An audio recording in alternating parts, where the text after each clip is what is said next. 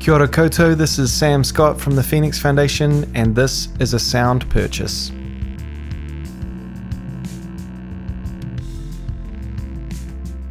All right. Yeah. Yeah. Yeah. I, I've, I've, I've, I've not really got any preamble for today, I'm afraid, because um, I've just been too busy to care about what's been going on in the world. So, uh, any anything new or exciting you'd like to, to go through quickly, or Well, other than how great Tropic Thunder is, obviously. Tropic Thunder. That's that's my goal for the next episode is to get a whole bunch of clips cut up for Tropic Thunder. It should, the entirety of Tropic Thunder as a soundboard. Yeah, I'll just put it, push the button. That that can be an episode.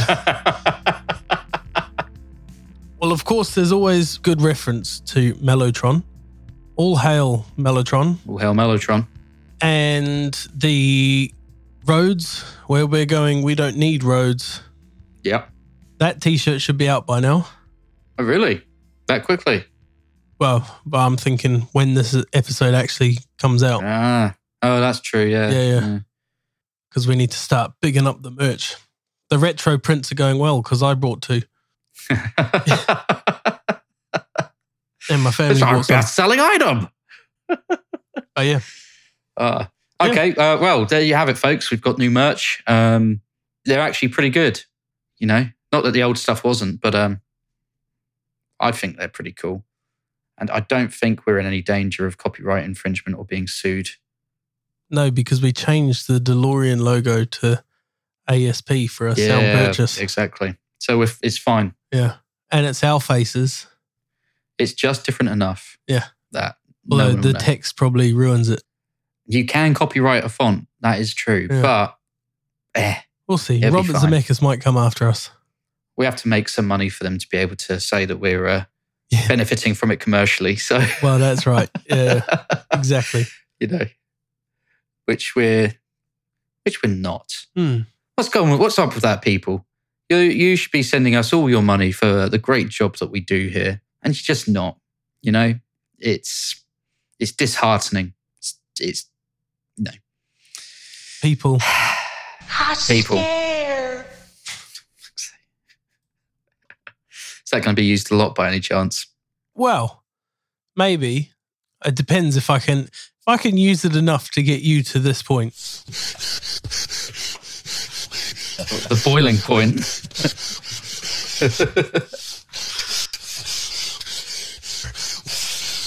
is enough to get me to the boiling point.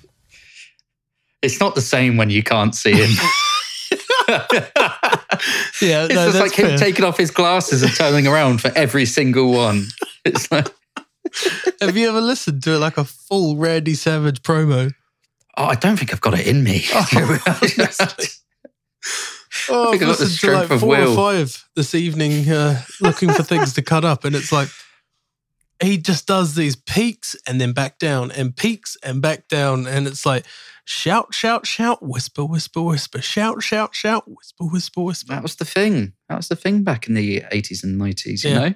Maybe I should start watching these before I go to the gym. Oh, yeah. I'm the Hmm. champion by myself, all by myself. There you go. You could just recite Oh. that in the mirror. Me and, uh, well, it's me and I go with Dick Payne, attorney at law. I, I don't need uh, to. I don't need to know about what's going on with you and your. Dick You're Payne, weighing- attorney at law. He's a good egg. Fine wine connoisseur. Weekend matador.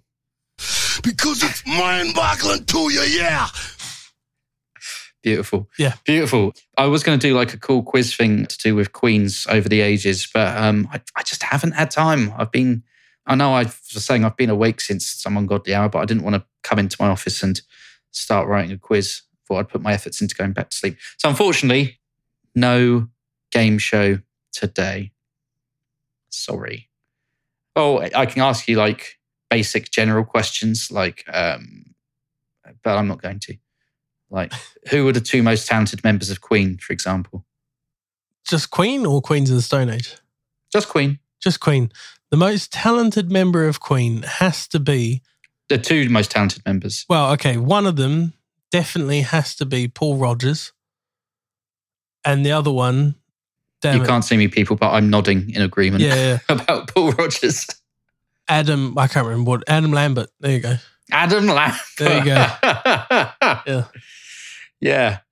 Yeah, that's that's right. The two uh The two replacements. yeah, the two replacements are definitely the two most talented. Yeah. I'm with you on that.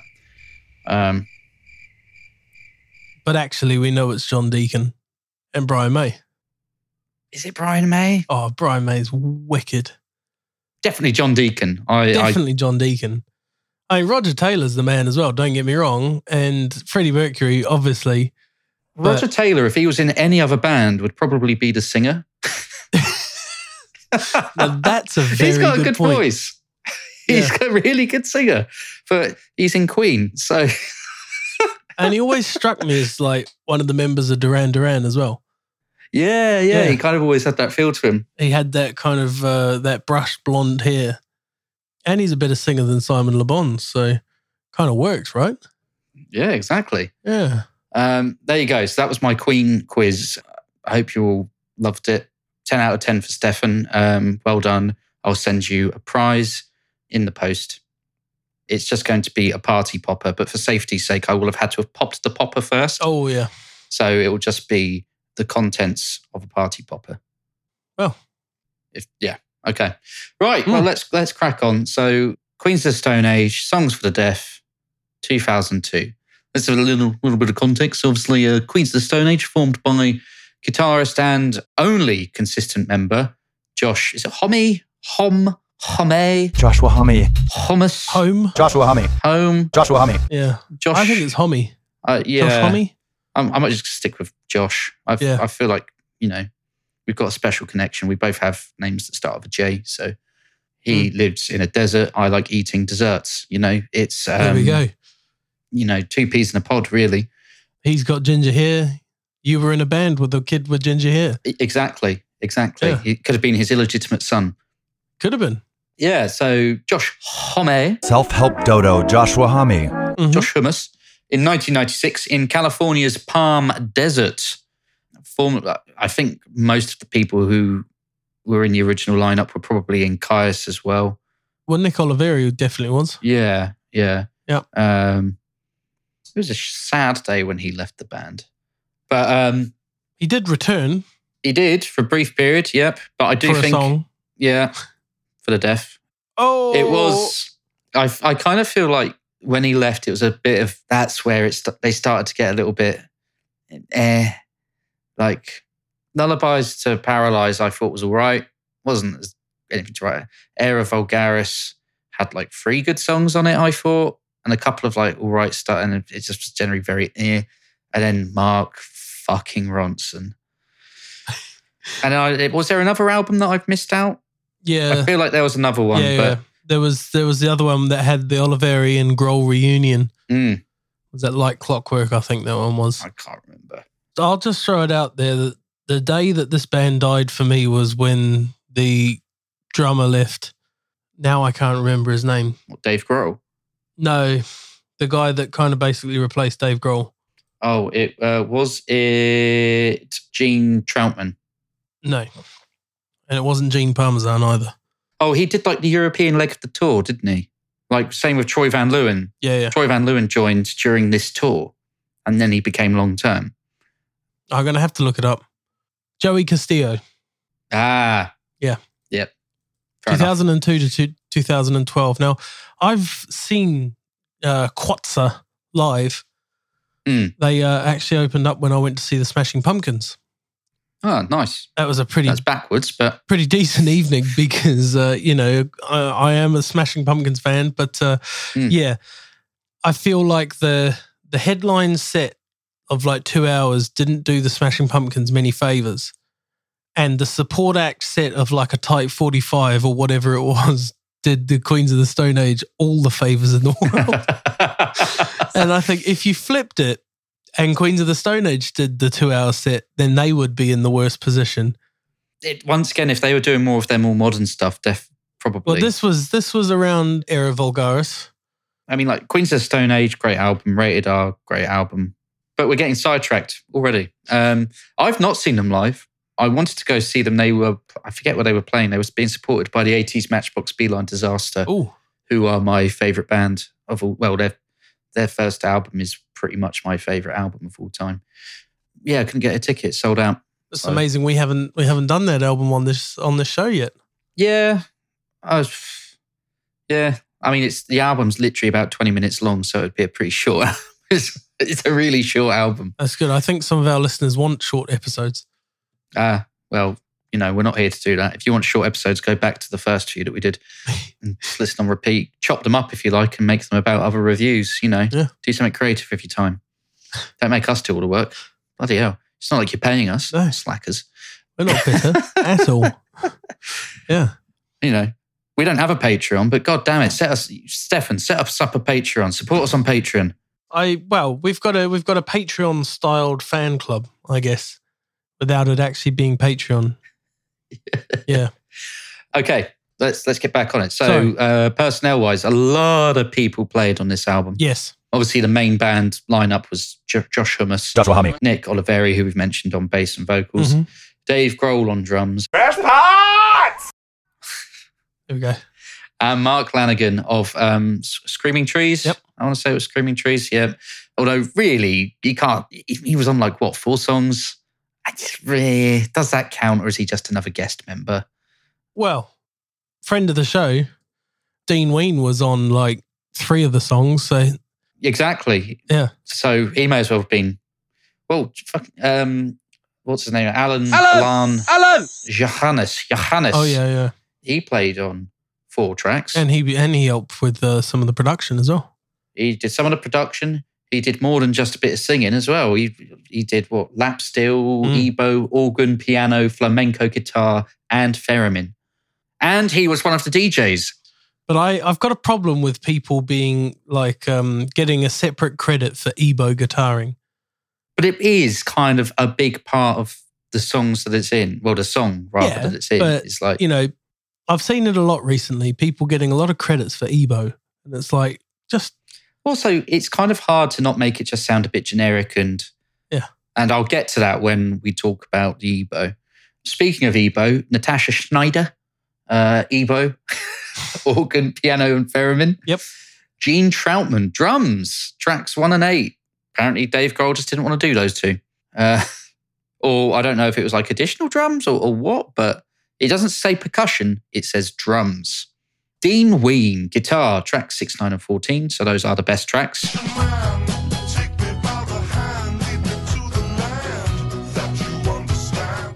That was a pleasant surprise when I saw his name on there. yeah, Uh, same for me. I sat there and went, "This album, like, this "Ah, album's just yeah." got so much better."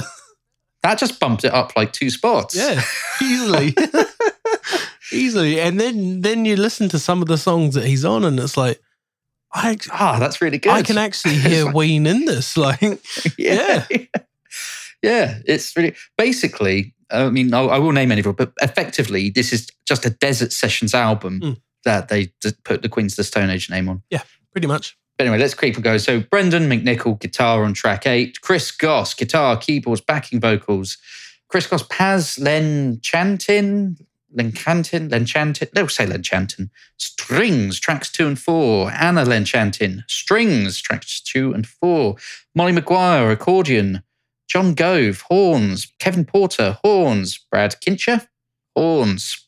All track 14 obviously some of these guys did the various radio DJs or the station ads and stuff going on throughout the album. hmm Because that's right, folks, it's a kind of a not quite concept album, but it is kind of a little bit. It's basically a drive through the Calif- a road trip through the California desert from um, somewhere to Joshua Tree. But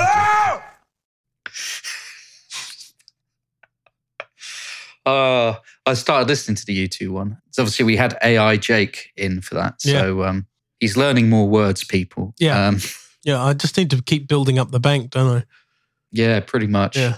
Oh, I've just double checked the producer stuff. It wasn't Alain Alain! produced it. Uh, the album was produced by Adam Kasper and Eric Valentine. Although um, Mr. Hummus has claimed that Valentine didn't really do a lot of producing and was more just there as an engineer and mixer. Oh. The album was recorded between something like four studios. Something like that. And none of them were Rancho, uh, Rancho del, del Luna. No, not one. I just not one. absolutely slaughtered that name. Rancho del Luna. Or is it Rancho de Luna? I yes, Okay. Yeah. it's one of them. It's one of them. Yeah. Obviously, yeah, as I mentioned before, a lot of these had actually been previously recorded and released as the Desert Sessions. Doesn't matter because the best, obviously, the best Desert Sessions track of all time is Shepherd's Pie. And I'm still waiting for the official Queens of the Stone Age release of Shepherd's Pie, but I I can't see it happening anymore. Can you? I don't know. They're, they're clutching a bit. Can I take a moment here? Yeah. Josh, Josh Thomas. Joshua Homme. There's something about this guy that bugs me big time in the sense of like, I want to like him. Everything about him is screaming out like, I'm your man. I'm the dude. I, I know what I'm doing.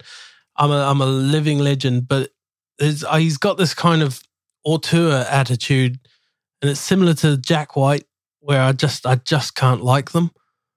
Do you know what I mean? That's fair. I love the music that they make sometimes. I'll just pre- preface that with sometimes, or sorry, that's not a preface, but yeah, He was pretty funny in Toast of London. were they? Yeah. It I, was I burned through most of that so quick, I can't really remember much of it. Go back and watch it. Yeah, He was in it. Clem Yeah. Fandango. But yeah, I, there's something about him where it's like, and I sound like an absolute tosser saying this, but he's almost too trendy for his kind of I'm not that trendy persona. It's the hair. He's he's certainly become, a, I think, a more like that over the years. Yeah. Because when you go back, like look at some of the older videos, it's, it's like just like him, guitar, shirt, looking fairly normal. Yeah. And then as it's gone on, he's got yeah, like trendier clothes and like he's weird guitars for the sake of having a weird guitar. yeah, and- that, and that's exactly it. Yeah, yeah, and then the music is kind of following in that in that footstep as well of like it's slowly morphing into trendier and trendier to the Mm. point where they get. I still can't look at the camera because I'm so goddamn awkward, Mark Ronson. yeah, I, I do have to say the Motor Avenue Bel Airs, though that big guitar of the Filtertrons he's got, they are pretty cool. Mm. But and we've actually got Alain uh, Ow! Johannes to blame for him having that guitar oh really? because he saw it in a shop and he's like, "You're mine." And then uh, Mr. Hummus looked at it and went, "Oh, that looks nice. I'll have one too." Fair And not as he got like a you know a weird obscure guitar, he stole the const- the idea for the weird obscure guitar of someone else. So uh, very nice, very nice. Yeah. So where we were talking about Desert Sessions, uh, Dave Grohl drums. Best parts! Yeah, did the that recording thing where you just do all of the drums Mm. with no cymbals, with just like pads for the cymbals, and then you go in and you've got like a dummy snare and pads on the toms, and then you just do the cymbals, and then they just blend it all together, and then you get very tight sounding. uh, it was a very small room apparently, so very Right. close mics, so very tight sounding kit, and then yeah, you, you don't have all the bleed over from the cymbals, and you can kind of mix them all however it is you want to do it. It's pretty cool apparently a right pain in the ass to do because obviously uh, you've got to get it pretty much spot on. Yep. Fortunately, though, he's, he's Dave Grohl, um, so Yeah. you know, Well, and the the thing the thing is as well is that he's he strikes me as a bit of a rehearsal drummer in the sense of he likes to figure out his parts and he doesn't stray too Mm. far away from them. No. There's a really cool um, documentary of the making of the Killing Joke album that he played drums on, and Asteroid. yeah, Yeah. they'd recorded all of their parts, and he, I think they did the drums last, so he was just sat there in the room, just Just working everything away. out. Just with, no, no, not even with the drum kit on. He was just sat in the control room with a, his pen and paper, Oh really? jotting down notes on what he was going to do. So yeah, I think you're spot on when you say Yeah. He It likes just to do that. it's the way that his you know, even back in like Nirvana, them crooked vultures, those sorts of gigs that he's been doing, it's the parts are just very well worked out most of the time. And Mm, kind of if he if he was to stray too far from it and start doing a bit of a Stewart Copeland or a Carter Beauford, the whole song would collapse. Yeah. Absolutely right. Obviously, this album was critically acclaimed at the time, Mm. more or less across the board. But does it still hold up? Well, that's what we're here to find out. Exactly right. Let's have a listen.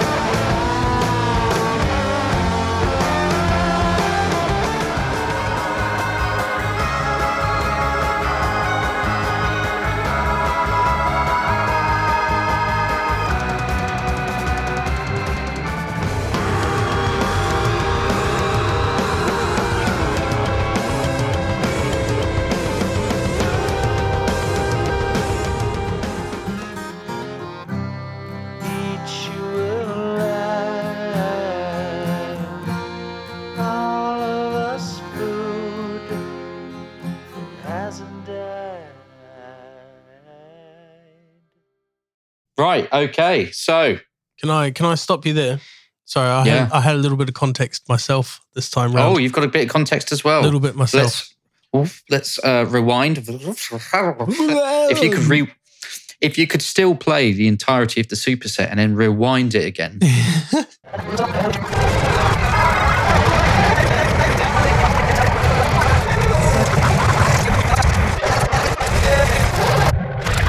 so I've always associated kind of the music of this band with the cars in the desert, but I've never Mm. put two and two together in the sense of they've got this kind of pseudo concept album happening. Mm. I'd never even done that until I started researching this album for Really? this episode. So like I always just thought, oh, okay, that's their thing. They've they've got the kooky kind of radio shows on there. Never even thought of it as a concept album before. Because even if you think of like go with the flow, no one knows, there's not that much linking those songs thematically. Then you go out there with like the mosquito song and it's like how Hmm. does this link into a concept? It's not a very tight knit concept, but it's a concept nonetheless, and it works. yeah. But I think as well, part of that's going to be the, just the sheer number of people they have playing on the album. That right? too. And I think that's kind of kind of helps as well with with a lot of like stoner desert rock stuff. Mm. It can get a bit samey, oh yeah, and if because a lot of it is just one chord yeah. or two chords. You know, prime example, feel good hit of the summer. You know,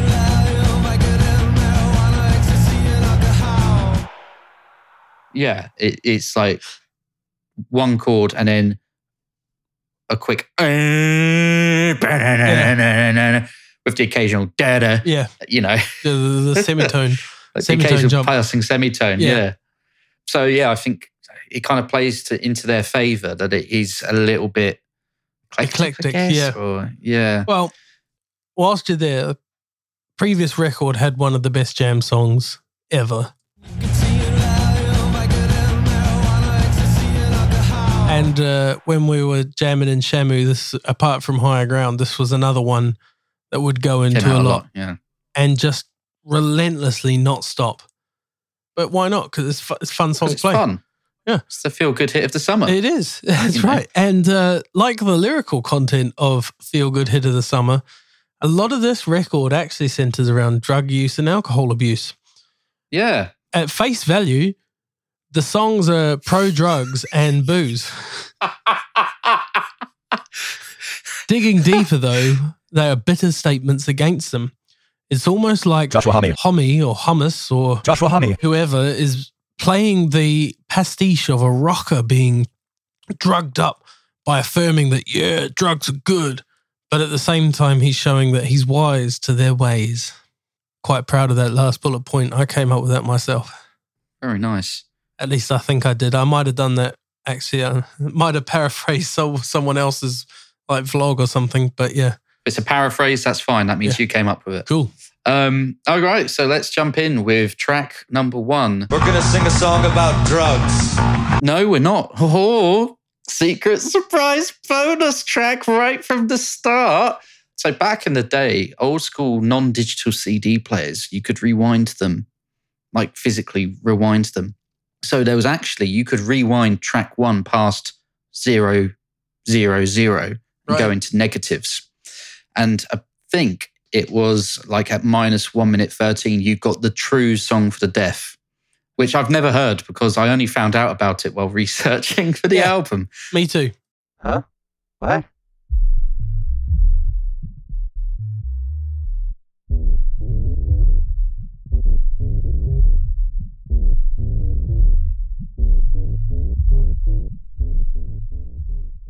There you go. So that's track one, but it's not really because it's before track one. And I don't know if it's been made onto later releases.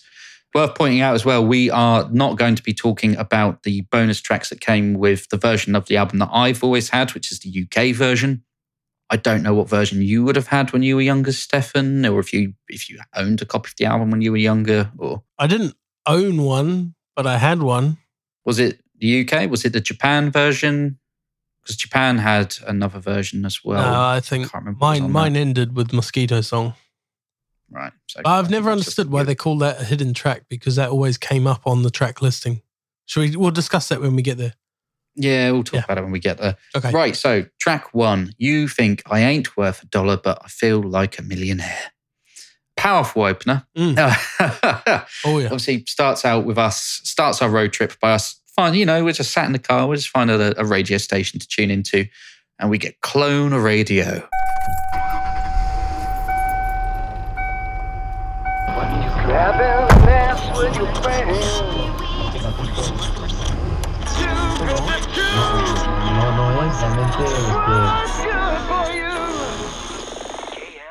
They play the songs that sound more like anyone else than anyone more like everyone else than anyone else. I forget.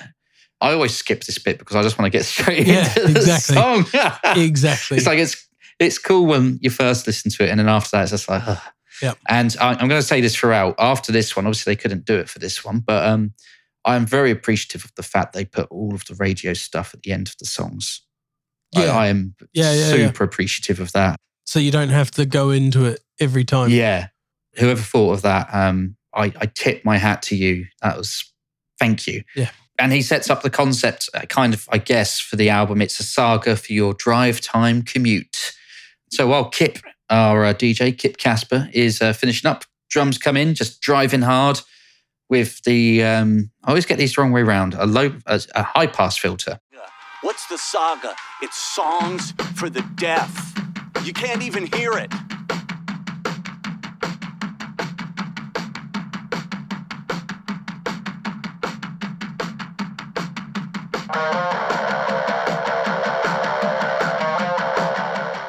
Basically, it's got the radio sound, you know, yeah, that's what I. That's Yeah, my the radio note. filter. Radio tone. joined by radio tone guitar, and then big scream, bang, wah. Nick Oliveri just putting his his throat on the line for us. Uh, yeah, yeah. You can say that again.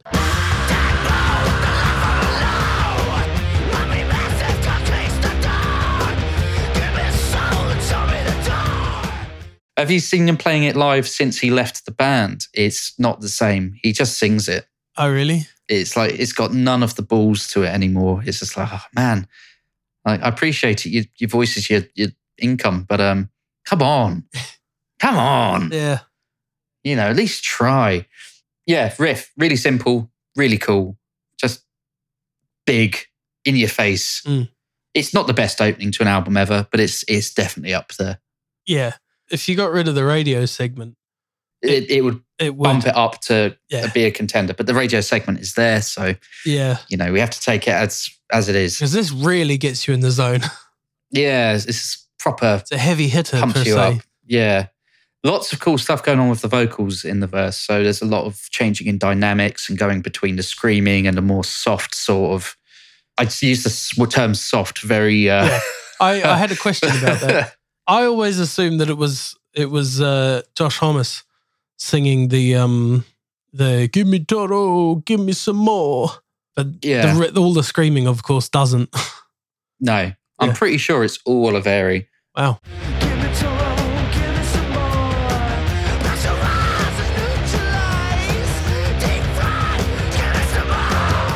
Yeah, softer stuff, going back to the screaming. They've got these cool panned, whispered vocals Mm, going on mm. to like throughout it as well.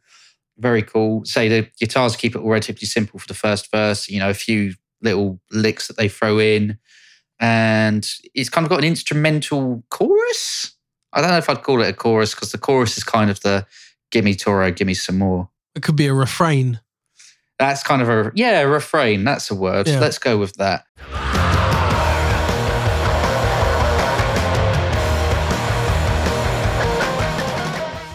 It's kind of yeah, just a brief refrain between relentless screaming and so third time round kind of shakes up. The the guitars get a lot more, you know, embellishy. Mhm. There's some cool harmony stuff. There's a lot of cool guitar harmony stuff throughout this album. Mm. You know, channeling Iron Maiden, the Eagles, and um, Oh. Thin Lizzy. How dare you? Their powers combined. How dare you? You can't just skip over the Eagles. But yeah. yeah, they're like some sort of Voltron of harmony. Oh, nice. Uh, nice. The vocals do a kind of cool. They, they're kind of doing what an egg shaker would do. Yeah, I guess so. They're almost percussive in a way. Yeah. Well, it's not doing any vocals at that point. It's it's purely just like a, you know, how you might like to do a cha, but it's not that. It's something much better.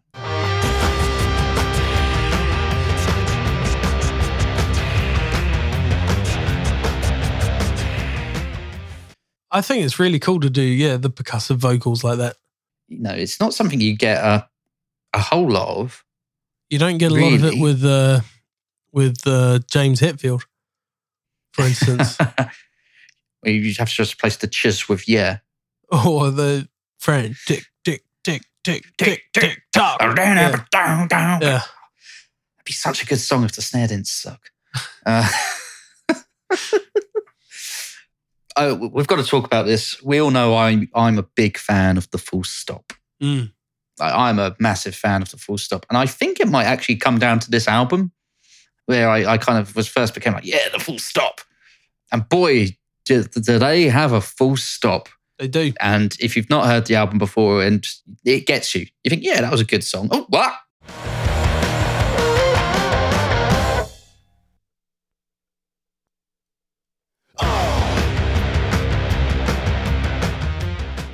Uh, they do. They do that quite a few times. I mean, not necessarily a complete To abrupt stop degree. like this one. The next song, especially, like there's a couple of moments where it's like, oh yeah, that's the that's the end, and then it's like, oh no, the bass is still going. A really good false stop that links to this is by the Foo Fighters in their song "In Your Honor" off the album "In Your Honor." They do this full on like stop, and then Dave Grohl just comes screaming back in, like literally just going with everybody going crazy. It's pretty decent. We don't get a full scream when we come back in in this one. No. We get like a, Yeah. Well, that that's also another cool way to to come back in though. That's yeah, it's it's a bit different. It's a bit of a different. Like that's kind of you know almost like sex appeal. Just the, mm, the there's not grunt. enough grunting in music. Yeah, yeah. Whereas Dave Grohl screaming over the top is just like that kind of burst out. It's it's worth a listen for for those of you that like full stops like Jake does. I think people think the grunt is a little bit uh, cliched, but um, I disagree. I think it's a, a powerful statement to make. When done right, yeah. Yeah, yeah, yeah, absolutely. And then it just kind of goes around a few more times. We get another cool harmony guitar thing, and just a final grunt again to uh, see us out. Nice. No, no radio static or anything at the end of this one. There was enough at the beginning. Hmm. So yeah, yeah. Uh, anything more to add, or No, you've pretty much covered it. The only thing would be that Toro, for those of you that aren't sure, and I wasn't sure, is actually a tequila. mm, So yeah, here here comes back into our they're talking a lot about drugs and alcohol on this on this record without actively like outwardly talking about it. we'll review the various booze mentioned in uh, in songs. It's a new segment we're on a bonus bonus episode. bonus episode. We're yeah. going to do everything that they suggest. Uh, all in one hit. Yeah. And then try and record a podcast episode. in the middle of the desert in California. Mm.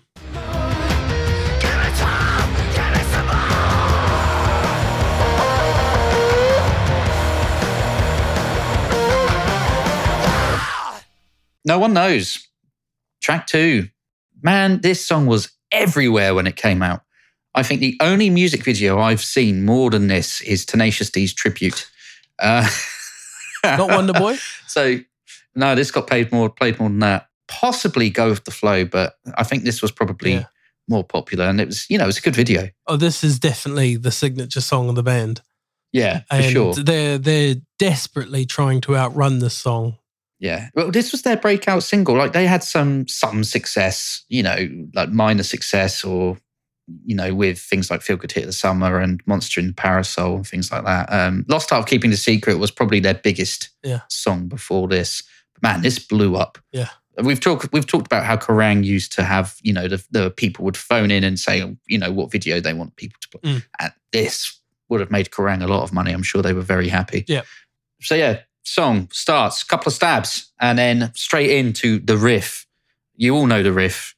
Yeah. We don't even have to play a clip of the riff. You know the riff.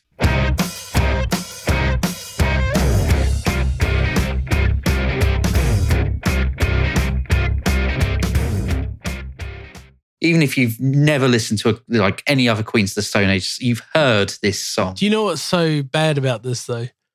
Bad in a good way, like Michael Jackson bad. Or uh, can can you say that anymore? It's Michael Jackson bad like the album, not like the man There we go. in the mirror. Yeah, it's like so stupidly simple though. The riff. It's so stupidly just I know. like your pentatonic beep beep beep beep beep beep. But what makes this so good is actually I'm gonna just throw it out there the drumming, Yeah. the little like tip off on the snare. Uh, sorry, on Hmm. the hi hat. Yeah. and there's- There's like little variations that they throw in to keep it fresh as well. that's another thing I had written down where it's like the riff and harmonics that they use continually morph. I don't think they actually stay the same. Those no, I don't think they repeat any um, little four bars. little yeah, things. Yeah. And obviously, they've got that cool thing where you strum behind the, the nut on your guitar. And when you do it live and you pull it off, you look badass. But when you accidentally miss the thing and you knock your pick out your hand, you look like a twat. we've all done it. Yep. Um, and then we've all promptly vowed never to do it again oh, I still do it. until you've practiced it at home Yeah. like a million times to get it right. I've watched you know. way too many Adrian Blue videos to not do it. uh, yeah. So, so verse very simple. There's outside of like that. bu- bu- da- bu- I think there's like three chords in it, Mm. and most of them is that first chord. Mhm. you know, most of it's just like a little run up to give it some movement. The bass is just that kind of umpa kind of bass.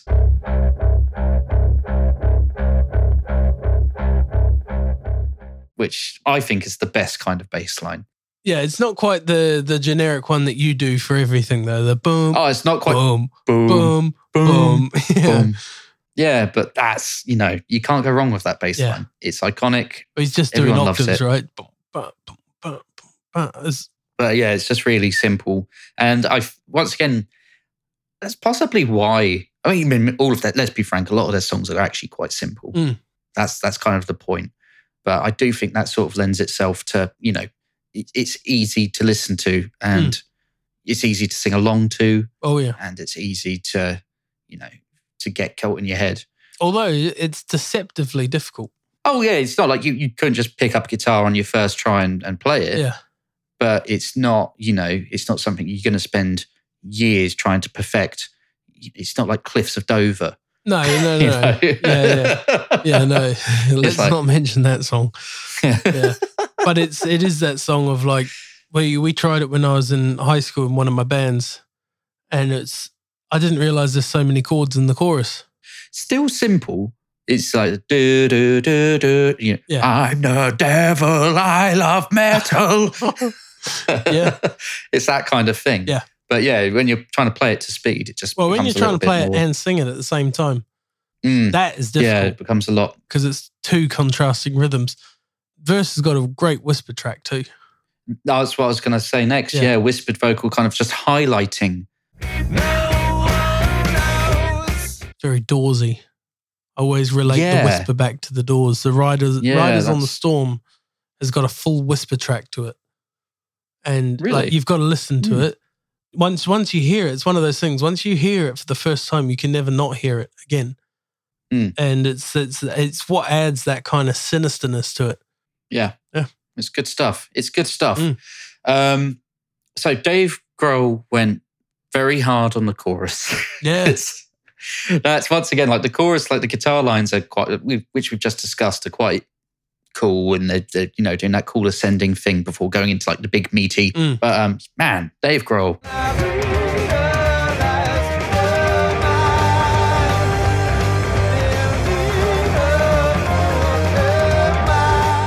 and hats off to the way they recorded those drums because they do sound absolutely phenomenal. Yeah.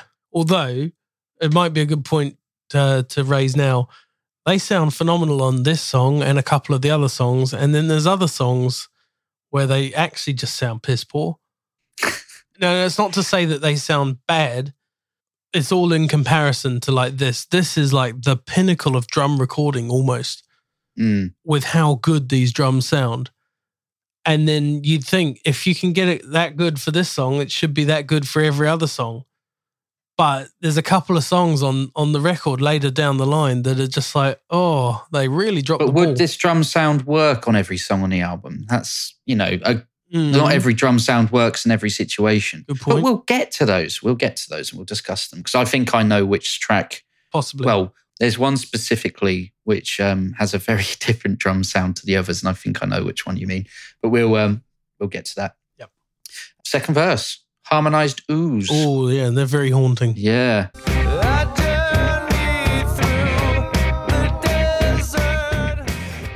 There, yeah. Oh, that's that's the word. Yeah. Yeah. I always feel like I over, overuse that word because it's like whenever I hear anybody talk about Johnny Marr's guitar playing, it's like the haunting melodies of Johnny Marr.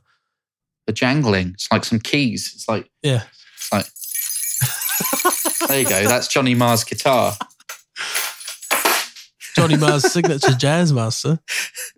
Yeah, that's what it sounds like if you played one. Yeah. Um, bridge, solo, bass tone, great. Best on the album. Well, the bridge is another heavy hitter. The bridge is incredible. Mm. And then when it goes into that little bass vamp, the boom, bam, boom, bam, boom, Yeah, the umpar Yeah, bass vamp. Love yeah. it. I think I Yeah. think that's an incredible bass tone. Yeah, great. I mean, the solo's not the best solo on this album, but it's it's fine. Sounds good. It's got um, I do like the strings that build up Mm-hmm. as it's going on, and it just you know becomes very um, Almost like a day in the life. yeah, yeah, yeah, yeah, Yeah. exactly.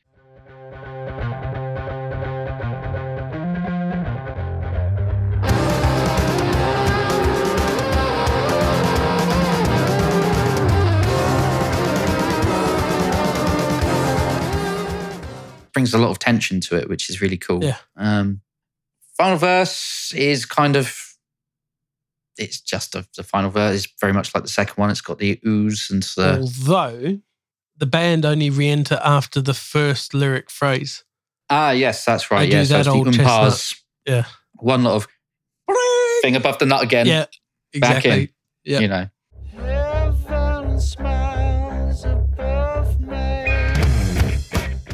It's the guitar equivalent of the grunt. Uh, Yeah, I'll, I'll second that you know. actually. yeah, absolutely. um, you know, always appropriate, but at the same time, very cliched. And can be overused. It, it's very easy to overuse. We've all done it. Yeah. Right. We get a DJ outro on this one from Alain. Alain! Being, I can't remember what the name of this DJ is. I didn't write it down. And once again, I, this is the first part. I, I mentioned this earlier, but because I know I had it in my notes somewhere, this is the, where I first mentioned about. Uh, thank you for putting it at the end. Yeah. Seriously, I, I cannot stress it enough. I, I didn't even I didn't even click until you said it. uh, Millionaire was by far the most annoying one to listen to multiple times. because I kept having to skip like 30, 40 seconds in. Yeah. Whereas everything else, you might get a little bit of the DJ like in the first second. Yeah. But who cares?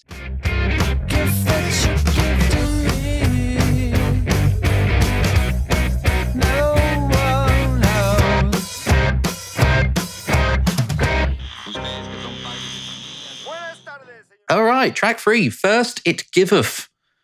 Kind of a bastardization of, of the phrase. The Lord hath giveth and the Lord hath taketh away. Once again, great bass tone. Mm. I don't know if it's as good as the other one, but it is absolutely great. And possibly the only time in the world ever that a tambourine has sounded cool. So there's a tambourine pan to one of the ears, and it's actually not just doing the standard tambourine, you know, the older. It's not just doing that. It's actually following the rhythm of the uh, the guitar riff or the bass riff, Right. and it just sounds really cool. Especially with the, it sits really nicely with the drums and the cymbals in particular.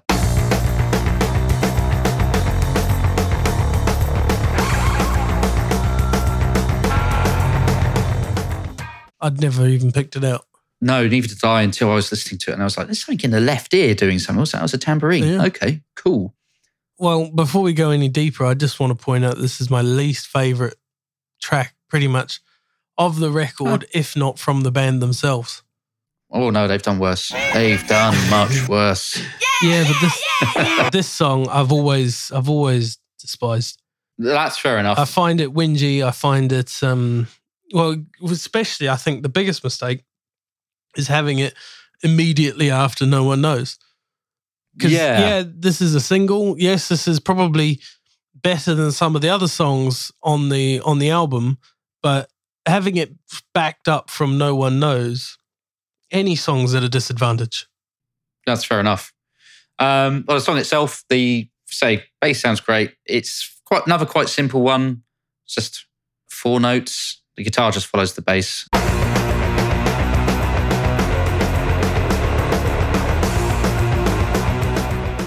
There are some cool whispered vocals. Mhm. Once again, kind of pushing you into the whole, you know, because this song's about drugs, isn't it? Surprise, just- surprise. They're all about drugs. Yeah.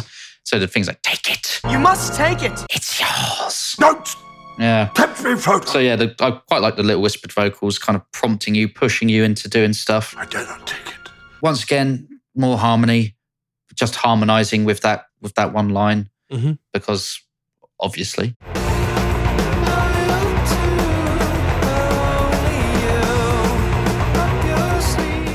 Again, I really like the drums in the chorus. hmm Well, I was going to say it feels like there's a there's a metric shift between the verse and the chorus, but I think it's actually just the placement of the backbeat. First it give it, then it take it away.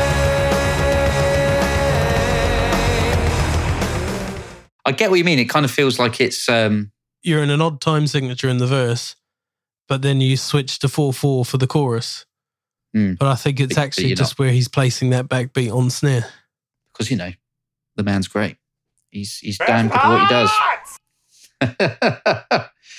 I don't know where they dug Dave Grohl up, but um, man, he's pretty good. Yeah.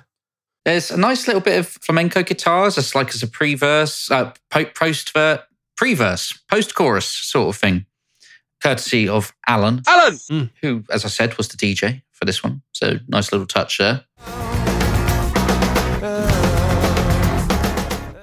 Once I heard it, and I this really annoyed me because once I've heard it, I couldn't not hear it. That little refrain bit with the with the flamenco guitar stuff sounds a bit like love, uh, like I love you by JT. Yeah, fair enough. Something about you. I mean, it doesn't really. It's just the flamenco guitar, but it's got a very similar feel to it for me.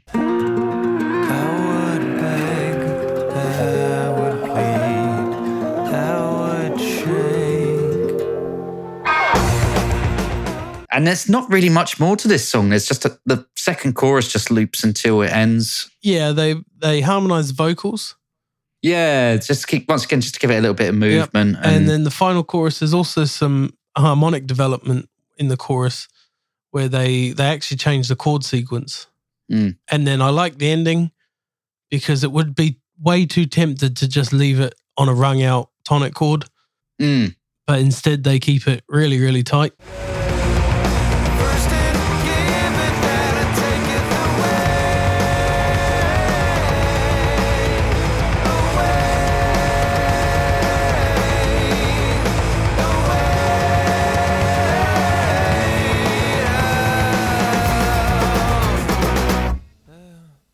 Good stuff. There we go. Good stuff. Next is seriously a contender for best intro of all time. It's up there. We we constantly are. I don't know if quoting is the right word, but quoting the drums from this. Yeah. You know. I remember. I was I was introduced to this song by my drummer in that band because he he was not happy about playing No One Knows, I believe. BST, Big Sammy T. And Yeah. um he was he was always just like, we should do Song for the Dead instead, man. Come on. And I was like, I don't know what it is. And he showed me how to play it on the guitar and just said, just keep doing this. Boom, dabba boom, dabba boom, dabba boom, da. And then just sat behind my drum kit and proceeded to just like floor me with the bottom, bottom, bu- bu- Oh, it was so good.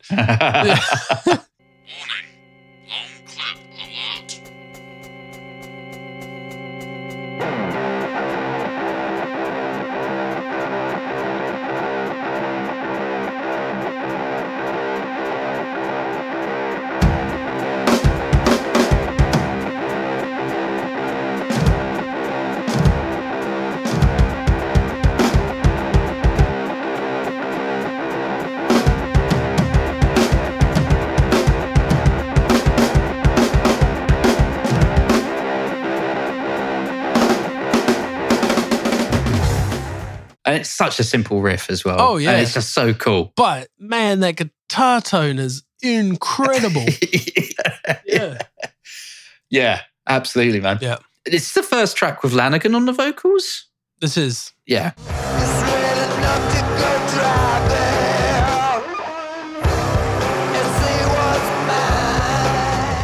To me, this just feels like peak desert rock. This is, Yeah. if you wanted an example of it, this is what I would play to someone because it's kind of got uh, almost psyche kind of elements to it throughout, and it's got the repeating simple phrasing, and it's just, it, yeah, peak desert rock.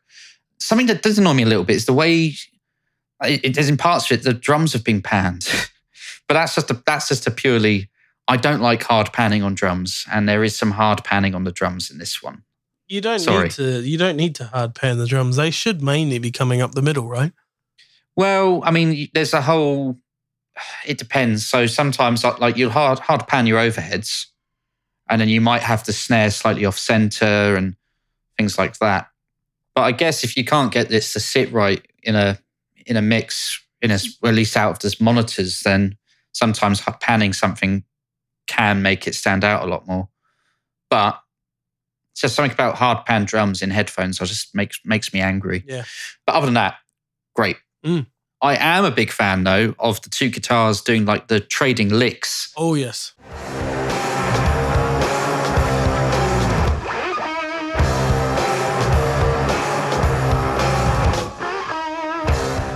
So I'm done kind of like a, a negative sandwich. So a negative thing, a good thing, a negative thing. Right. The way the kind of wailing of the dead that they've got going on in the verse is maybe a little bit too much, but it does leak nicely into the chorus. Yeah. So I can- I can understand that. Sort of let it slide, but it just feels a little bit like tacky.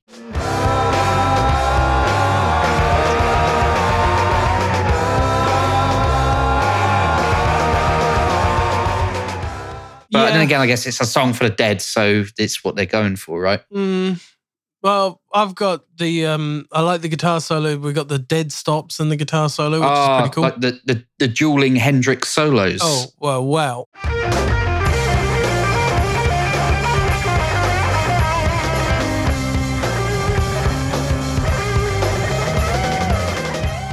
Eh, dueling Hendrix, but I say dueling. Oh, Yeah. I was thinking more that like that fuzz tone. Oh yeah. like that well, spitty fair fuzz tone is like, and yeah, all the fuzzy bluesy goodness Yeah. and that sh- that harmonized section. I'll, I'll grant grant you is very Yeah. very Eagles.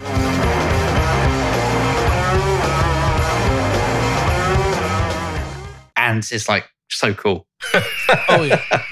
any any harmonized guitar solo and or trade off guitar solo is pretty epic. Yeah. Yeah. Or once again, both. Yeah. Trade off and then come in together for a nice harmony. Oh and yeah, then stick that landing. yeah. The drums at the end are just like Grohl in beast mode. Yeah. Yeah. Yeah.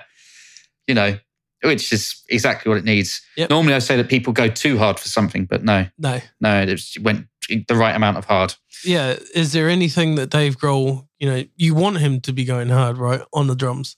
It's what he does best. More or less, With yeah, his big fat tom toms. Yeah. Yeah. Basically, kick drums. Yeah. Basically, yeah. Basically timpanis, man. Like, Yeah, yeah. For me, though, this track, despite the introduction and how awesome that is, feels a little bit undercooked. I just, I don't think there's like any kind of real chorus to it. no, there's just that. Once again, that wailing and Yeah. And it's just, it's just so reliant on that awesome introduction to kind of see you through. I'm not a big. Sure, I'm a big fan of Mr. Lanegan's voice in this one. I didn't even realize that anybody but Josh Homme sang on these songs Oh, right, until until we started doing the uh, thingy it's fair enough. research. Yeah. That's that's fair enough. Uh, the only thing I've got written down is about the bass line under the guitar solo is just really cool. You know, it's not just like doing some chords or the normal stuff. It's like a, just a cool line. Mm. Yeah. So ending Dave Grohl going hard. It's basically just the intro but on steroids, Yep. and it's great. Another full stop. Mm. Dave brings us back in with a hey. Yeah,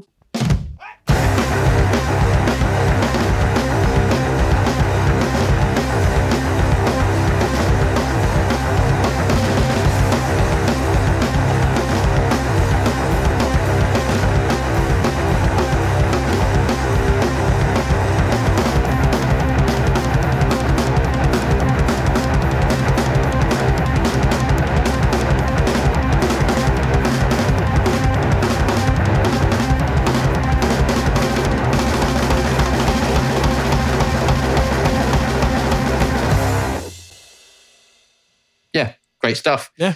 Sky's falling. Okay. Sky's falling. We're moving it on unless you've got more to add. No, no. Yeah, let's move on. Let's move swiftly on. The sky is falling, more subdued. After everything we've had so far, it's good just to have a little bit of a, a sit back Mhm. and it's kind of got a swung 6 4 thing going on in this one. Yep. It's Six, um, eight? quite cool.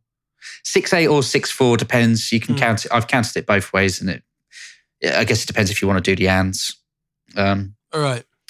it's kind of almost got a quite a trippy vibe to it. Yeah, I said the introduction's very trippy.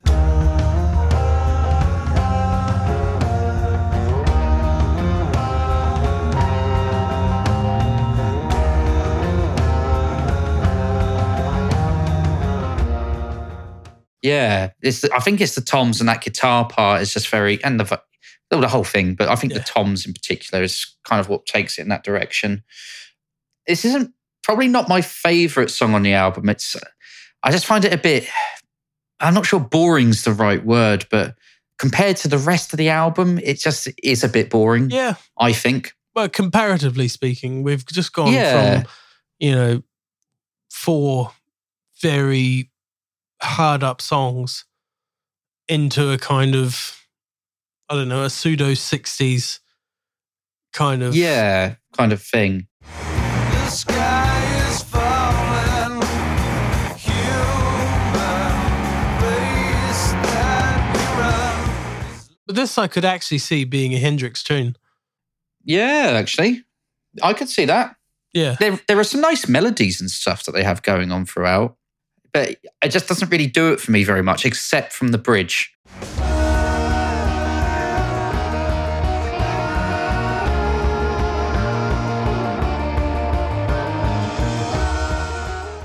Quite a big fan of the bridge, but yeah, this is a track that normally I'll just sort of. I, I won't necessarily skip it, but I just won't pay it much mind while it's on. Yeah. And that's kind of all I've really got to say about it. Have you got like anything proper to say, or are Well- you sort of on the same same? Pretty much the me. same. Like, there's a trippy introduction. It turns into a bit of a straight ahead rocker after the introduction. Some great harmonic movement in the verse. And there's a memorable chorus melody. So, you know, my lack of notes Mm. there is pretty much sums up. Close your eyes and see the skies are falling. That yeah, one. exactly. Yeah. We get some cool radio, more radio shenanigans at the end. hmm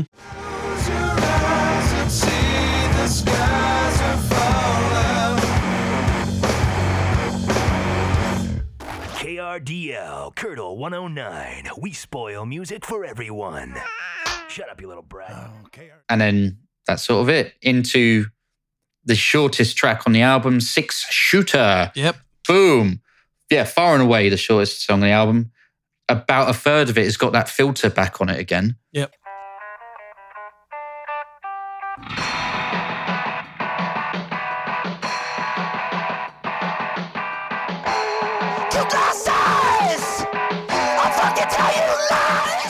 So it's like one minute 20 and about 30 seconds of it is uh we've got Oliveri screaming away. Uh just just doing his thing. yeah.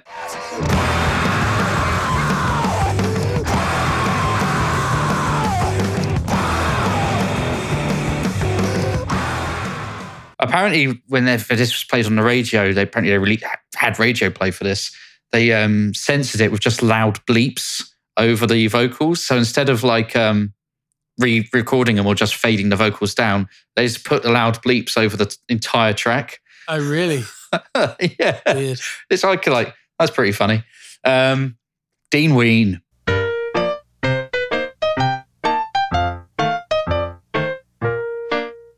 Yeah. Have you got a different one of those for every one he's on? Yes. Yes. Would you would Nice. you feel the same if I didn't? No, oh, I'd be disappointed. Yeah. Uh, there's it's not really too much to say about it. It's just sure high energy, some really cool guitar noodles. It sounds like over the top. Yeah. It's like they said, right, Dean, guitar. We've got this track. Just do something over the top. He's like, all right. Yeah, I've I've quite literally just said Oliveri lead vocals again, short song, Dean Ween.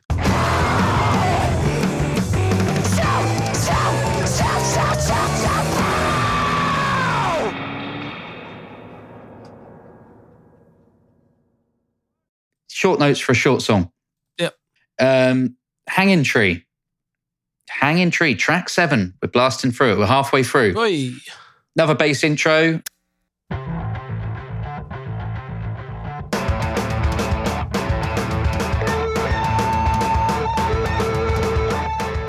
I count this as being in 5 4 I I don't know. Because it's like one, two, three, four, five, one, two. It's, it's definitely 5 4 Yeah. unless I'm wrong, in which case it's not definitely 5 4. But I count it as 5 4. Once again, this is Alain's Alain! EBow song. hmm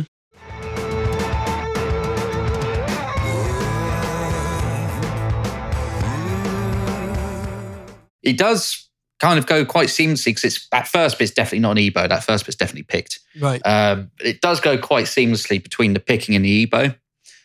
And they've managed to kind of keep it from sounding soft. Normally, EBows are quite soft, aren't they? They're not abrasive. They can be, but that's not the concept. It's not how most people use them. What do you mean? Well, normally you, I know, I kind of associate them with kind of almost like swells and ambience and things like that. Right. Okay. I don't associate it with Just long abrasive sustained. lines. Yeah. Yeah. yeah, and things like that. So he's you know he's probably got it on like the harmonic mode rather than the, the normal mode, and that probably gives it a little bit of something, which is pretty cool. Um, Mm. And I guess yeah, it just helps it to cut through, makes it a little bit more piercing and stuff. I guess I don't know. They've got that cool thing that I like where the guitar just does the same thing while the bass changes notes. Yep. We do like that. I we're big fans of that sort of thing. And then in the chorus, it's got almost kind of like a weird. It's, it's a really, really odd guitar sound. It's very, very cutting, but very staccato-y as well, isn't it? It's very. Yeah. um What's the word? Um Stabby. Stabby, yeah, stabby will do. That's that's a good one. Solo, um Got that classic wah tone suck. yeah, it's uh So you can Yeah, hear, you can true. almost hear him clicking on the wah. yeah, yeah, absolutely.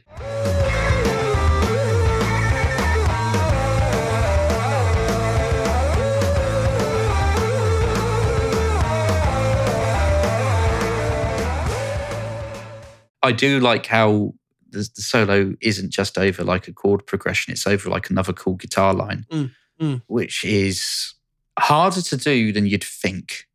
Um, because obviously some you get like clashing stuff and things like that, and and and egos. Let's be frank, you get egos. So if you're playing the lead line, it's your turn to shine. You shut up and you're going to play all the cowboy chords. no, you can't arpeggiate them. No, I'm down know. at the dusty neck. Yeah. Yeah. Yeah, it's kind of just like your basic song structure, isn't it? Verse, Yeah. chorus, verse, chorus, double chorus, solo, chorus, course. outro. There's it's it's a good song. There's just not much to it. Yep. It's like I, I don't hate it. It's not like with um Sky is Falling. Mm. It's not like boring. Like I I quite like listening to this, but it's just there isn't a lot in, going on. definitely in the mid-album slump. Yeah, exactly. There's a little bit of a of a dip, and then and, and I kind of I don't know if I prefer that to front loading an album, you know, because it definitely the back half of this album definitely picks up again, doesn't it? Mm, There's some absolute great stuff in the second half, yeah. but it can make the middle a little bit because it's not like they're bad songs. It's just that they are the worst songs on the album. Well, we were talking about this with Graham for the U2 episode, and they not necessarily front loaded, but the first five songs, if that was on that record, if it was an EP, that would be one of the best EPs ever made. There's hmm. five like incredible, incredible songs, followed by some kind of meandering nonsense. But it's that thing of like, you know, it's not necessarily that the other songs on the U2 record are bad. Hmm. But when you hold them up to the songs that precede them, they just don't stand a chance. And this is, I'm Hmm. getting similar vibes from this album. Yeah, You know. certainly. I say certainly with these kind of middle songs, we do get some great stuff Mm. coming up. Um, but yeah, I guess what do you do in that instance? You can't, you know, not every song it can be I'd cut a couple personally. better than the next. It is a long album. 14 Well, it's songs. not a long album. It's it's a lot of tracks. Usually, what most of the albums we're doing at the moment is 12. plus this had like two bonus songs. Yeah. and a super secret bonus song. Well, exactly.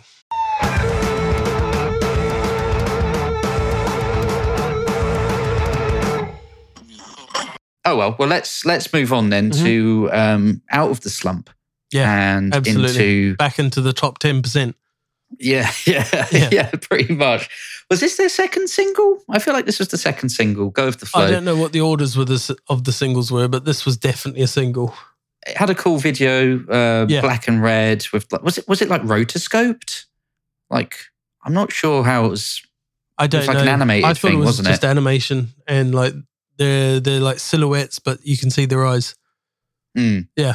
The whites of their eyes. Yeah, exactly. Um, so let's let's just jump straight in. Uh, they've got the cool classic plinky pl- piano, just doing the constant Mhm. chord, which uh, once again I'm a fan of. Probably not as big a fan as that as I am about the guitar staying the same while the other stuff changes, but Yeah. I am a fan of a plinky piano. Yeah. it's easily my third favorite thing after vibra slap and cowbell.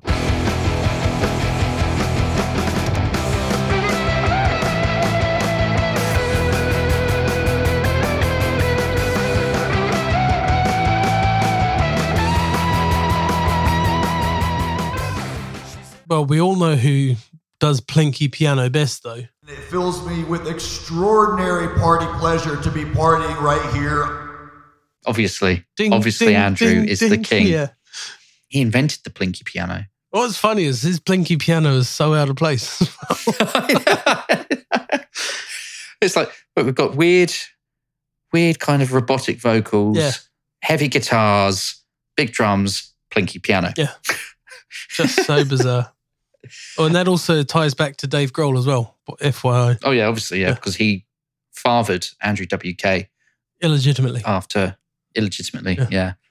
at a party on the Coachella party bus, and then that's where Andrew lived his life growing up. Yeah. No wonder he likes partying so much. That's the only time he sees his dad.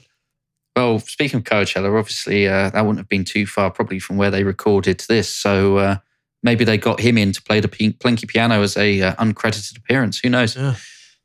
Um, lead guitar melody. That's really good. Yeah. And the, the, the sound is really good. And what I quite like is the rhythm uh, guitar and the bass just keep on going. Yep. Keep on plowing through steady, steady, steady, despite, you know, the drums not really doing that. Kind of choppy. Ba ba ba ba ba. Ba ba ba ba. Or if you listen, the drums are going constantly with the kick goes in between the da da da da.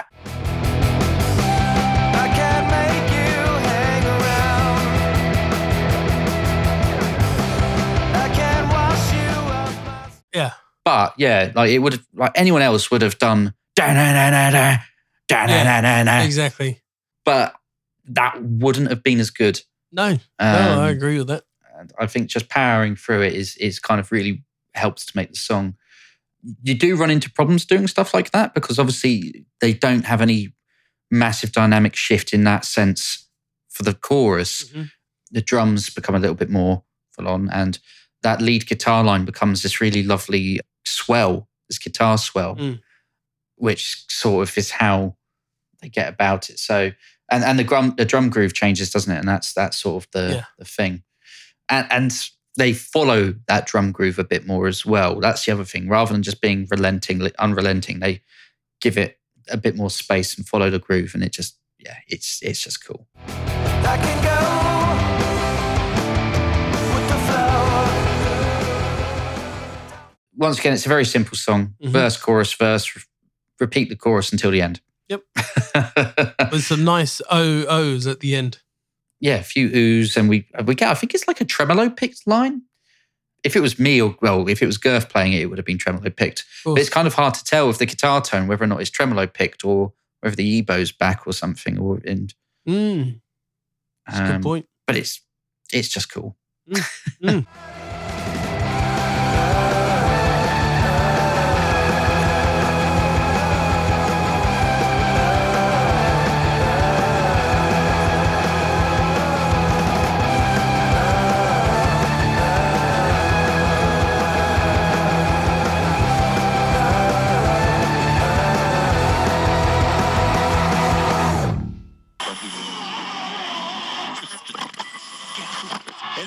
That's kind of all I've got to say. I mean, it's as I say, it's not we're not pushing the the boat out or you know pushing the boundaries of Yeah. music as art or, or anything with this. It's just hard rock and fun. Yeah, I mean, there's there's moments on this record of them kind of asserting a bit of musical theory and dominance like that, you know, and pushing the music forward. But yeah, Yeah.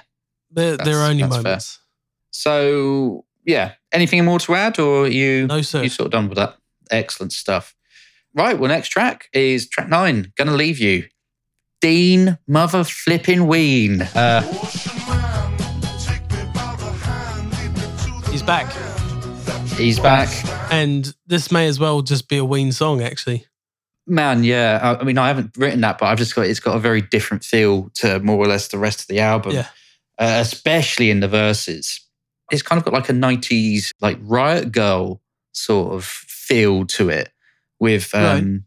these kind of trashy sounding bass and the guitar. It's just like, if you had that guitar in isolation, that's going to sound awful. but with everything else, it just kind of sits nicely over the top of, especially over that second guitar as well. Yeah.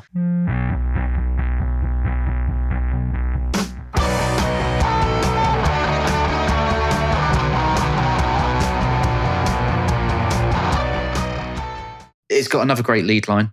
Like, it's it's just so catchy. You've got the the ooze in the chorus, which are really nice. Second guitar, uh, so I'm assuming Dean Ween's guitar is such a thin tone. In the chorus, it's kind of hard to tell. You know, he does like a guitar slide thing. Yeah. It's kind of hard to tell whether or not he goes back into playing the chords between the slides or or not. I, I think he does, but it was really hard to try and pick it out Right. which isn't, you know, it's not a good or a bad thing. Mm. I, I mean, it does mean that if you're not really losing out on the body of the sound if he's not, but it just gives it that little bit of, and I, I think it does go back over because it just gives that little bit extra, ooh, Yeah. when he does. I'm gonna leave. I'm gonna leave you. I gave it. And that's kind of all of the notes I've got for this one. Oliveri's singing singing the lead. Oh yeah, Oliver. Yeah, Oliveri's singing this one. Um, I think actually singing. Yeah. Is this the last of his lead singing on the record? Um, no, it's not. He also sings on another love song. There we go. Thank you. um, that's all right. That's what I'm here for. Yeah. So that's that sort of it. Or have you got more to add? No, or that's it. My notes get very thin. yeah, so do mine. Yeah. Yeah, yeah. uh, in fact, speaking of another love song, I don't think I've actually made any notes for it. It's fine. We'll make it up as I go. All right. But yeah, this is possibly one of my favorite songs in the album. What, gonna I leave just you? love that kid. Yeah, it's. I don't know if it is. Uh, we'll get to this later, but um, I just really love how different it is. well, you do love Ween as well. I do love Ween. Yeah. yeah.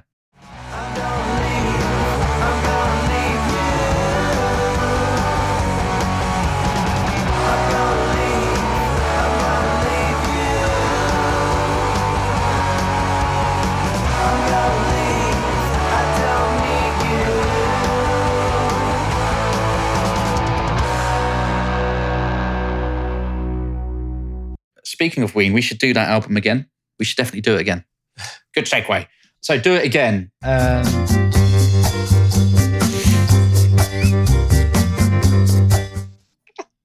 I hadn't even thought about that. Is that the wrong song? um, Have I got the wrong song? no, that was the right one. That was the Yeah, right one. That was the right one. It's just I hadn't thought about Ah. Steely Dan. That's okay. That's not Great. Steely Dan though. That was that was actually Queens of the Stone Age. Oh, really? Yeah. Oh, that was that was a clip of this song. Yeah, yeah. This song, it I, I've been trying to put my finger on it. It reminds me of something. Muse. Is that it? Is that it? I think it might be Muse.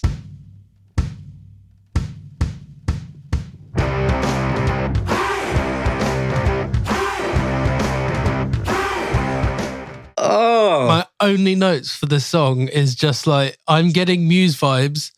I'm getting super strong resistance era Muse vibes here. I think Muse have ripped this song off. it's that bass line and bass sound Yep. and the haze. That's exactly And there's the kind is. of the skip in the beat as well. The kind of Yeah. yeah, Yeah. Oh. bum. Ah. yeah. That's been annoying me for about eight, nine, ten days. Cool. So uh, I'm glad that I, I helped. I was actually meant to get clips for you to help you out there. Oh, that's all right. That's all right. Thank you. But yeah, Um, I don't, I don't dislike this song. I just find it a bit forgettable. I don't think this song has any place on this album. Yeah, it's got an all right hook in the chorus, and the bass line's all right.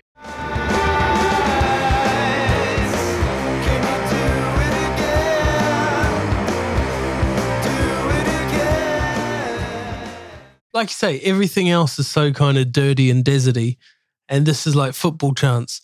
They could definitely have cut this one out. Um, It's got a mid late. It's it's a thing that's in the song.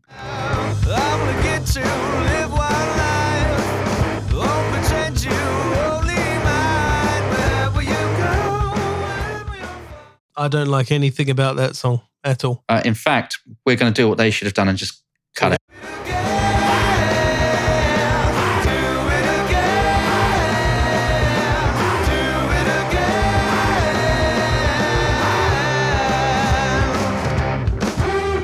This is Tom Sherman. Down here at Banning College, we're up. We're promoting a blood drop. Oh shit. God is in the radio, track eleven. Oh, before you start, I was expecting it to be this. God is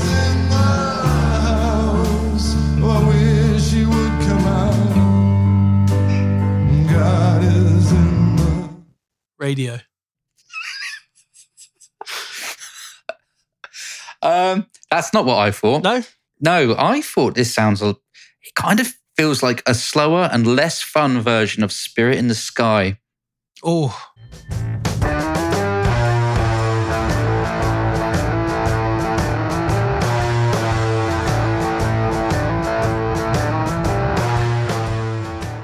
quick segue. Have you ever heard a good cover version of Spirit in the Sky? Gareth Gates. No, Um, no. no, I've never heard a good cover version of Yeah, Spirit the in the Ralph Sky. report was saying a couple of weeks ago, just don't. This they they're almost coming up, and I thought this would be a good top ten for us. Uncoverable songs Uncoverable songs. and Spirit in the Um, Sky has just it's like any anybody I've ever heard try and play that song has never never done it justice. I think there are certain songs that are so iconic to a certain person. It's just like so. That's going to be that'll be that one. Oh, but Something you know, to be fair, like you can go to a pub and hear a pub band doing a good uh, good rendition of Hotel California. You can hear a good New York, New York in any like karaoke bar. But Spirit in the Sky is just something else. Dad, you ready? Hold on, hold on. Yeah. That's fair. Yeah. That's fair. Well, maybe yeah, maybe that's something we should uh, look into, Mm. but not right now. No. Um, so this one is very seventies psych rock, I think, Mhm. Uh, especially the the breakdown section going into like the big fuzzy guitar solo. Yep. There is a bit where it's like I couldn't tell if it was like a super distorted organ or a very fuzzy guitar in the second verse. I think I'm assuming it's a guitar. Mhm. I can't remember if not there was organ on this track or not. I'd have to go back and look at who played on what. In fact, let's have a look now. Number eleven. Well, whilst you're there, Wikipedia says that uh, Lanegan is singing this song, but uh, I feel like I can hear Homme singing it too. Yeah, I, I kind of get what you mean. Mm. It sounds very. You can tell when you know it's Lanegan. You can kind of tell it's Lanegan, but you can hear Mister uh, Mister Homme in there Mm. as well. Mr. Home. Joshua Homme. Yeah, I really like the swing riff, but the bass is straight, which is actually quite a nice kind of like counterpoint. mm, yeah, Although, I mean, to be fair, he might be swinging on the bass, but it's just crotchets. So it gives the illusion of straight. of straight. Yeah. Yeah. that's fair enough. Yeah, and that's sort of all I've I've got for this one. Or don't forget the fake out ending. Oh, the fake out ending. Yeah, that's that's very true. The fake out, fade out, as I called it. Yeah, the um, but that was yeah the, the kind of mid late section where it kind of goes very. I say it's a psych rock thing though, isn't it? Yeah. You just bring it all right down, right down. It's just tiny little drums, and then the organs there, just doing like a couple of like holding one note forever, and then big fuzzy guitar.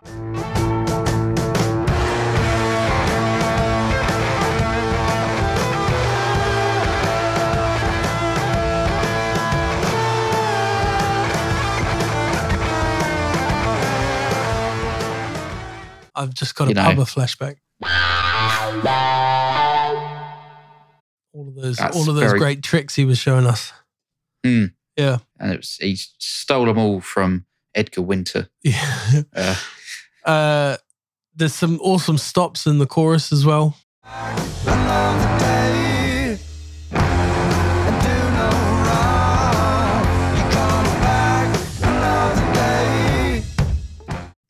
And then just the kind of ambient ending. Yeah, love it.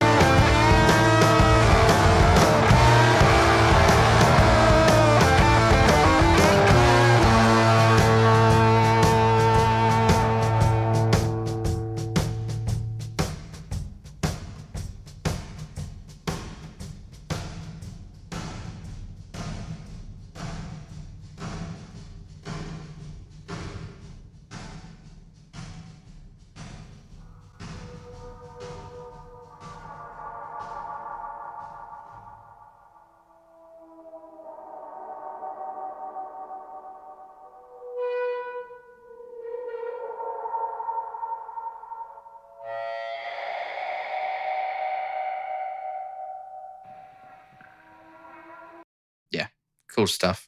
Cool stuff. Right, we're cracking on, people. Mm. It's track 12. It's another love song. As mentioned previously, I don't think I've got any notes for this one. Okay. But I, apart from the fact I think this is the one that you don't like the drums on. Yes, this, this is. Yeah. Well done. Well done. I, uh, I had to that's read not in through my, my, notes, notes. Quick scan through my notes there. but I remember it being very different Yeah. to the rest of the album. It's a lot um, thinner. Yeah, just they just don't pack any punch Yeah. at all. Oliveri is singing the lead vocals. Neither does the rest of it, though. The guitars don't, the bass doesn't really. It's all quite, I don't know, what's the word? Understated. thin.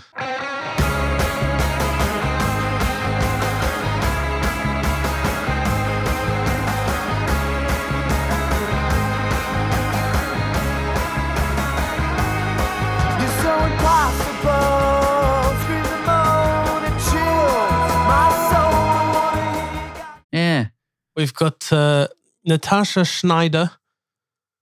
I don't know. There's no C in there in her last name, so it's kind of like Schneider. I don't know. I, I don't. I feel her actual name. I, I now I looked that up on Google. Her actual name is like Schneiderman with the C. So I'm guessing that she is going for the whole like Schneider.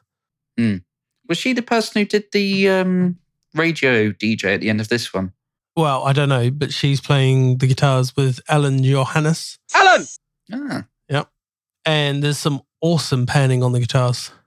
There is, and there, there are just some really cool. Yeah, there's some really cool lines as well. Yeah. But that's Yeah. all I got.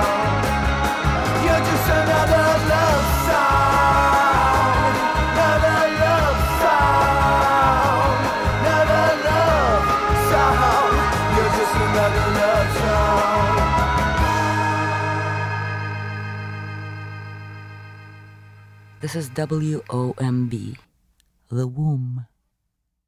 So, play. Okay, uh, this was another. Was there organ on this one, or was it? Or was it just the guitars? Because once again, I think I couldn't tell. I mean, it, she does say she plays organ, and it just mentions tracks that she's on, so she might well have played organ as well as a guitar on it. possibly. Um, yeah. 'cause it does sound like there's one in there.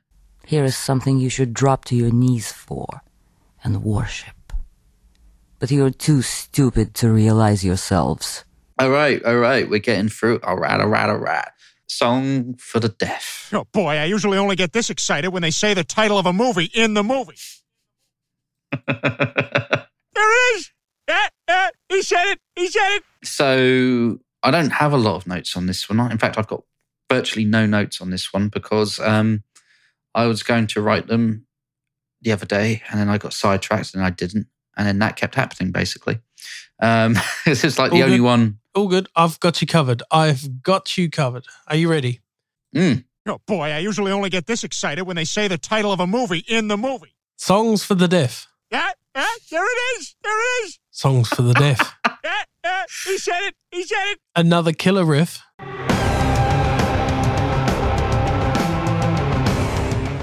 Mm. An iconic chorus.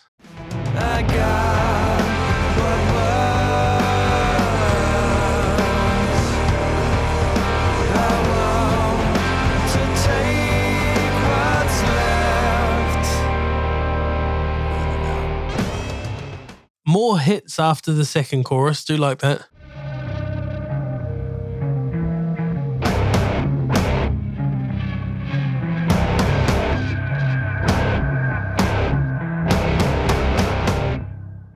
Another harmony solo.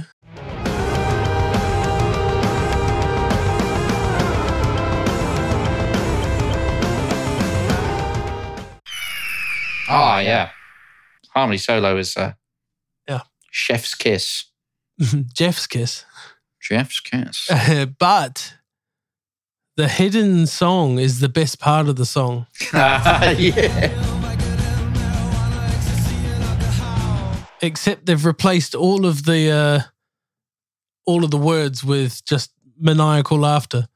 Maniacal laugh. Maniacal laugh. Maniacal laugh. That's what I was waiting for. That's what I was waiting for. There we go. Yeah. Oh, yeah. Um, the only other thing I have noted is the um, yeah, the cool harmony guitar and the once again time signature. Depending how you count, it's going to be three four, or you might count it as six eight. Well, there we go. I counted it as three four.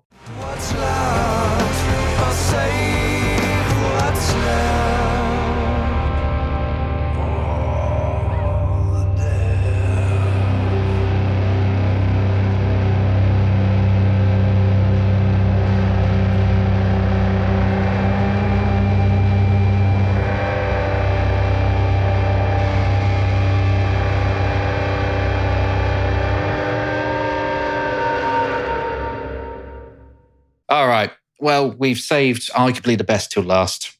Mosquito song. I mean, what a great way to close the album. Mm. Unless you're listening to the UK version that has a live version of The Lost Art of Keeping a Secret, followed by a cover of Everybody's Gonna Be Happy by the Kinks. But if you don't have that version, this is a great way to see out the album. Mm. So, what starts with the 12 string guitar and the vocals, 12 string guitar playing the riff.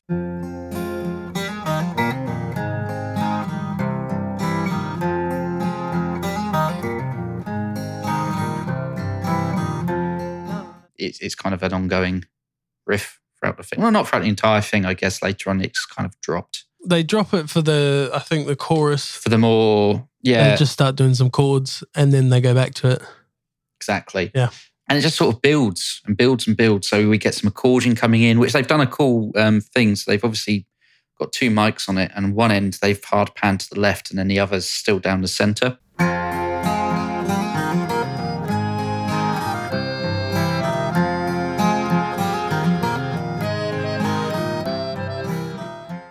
That's cool. Did you did you say that's the accordion?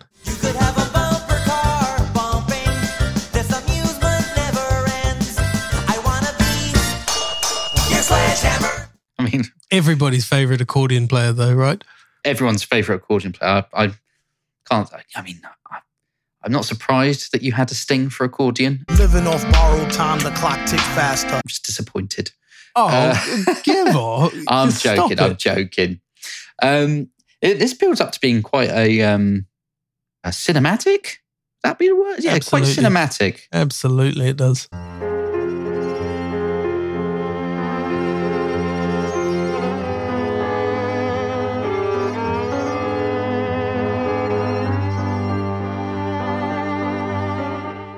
You get these lovely piano parts going on, and the, the strings, and the, you get the military esque drums and the horns. Oh, yeah.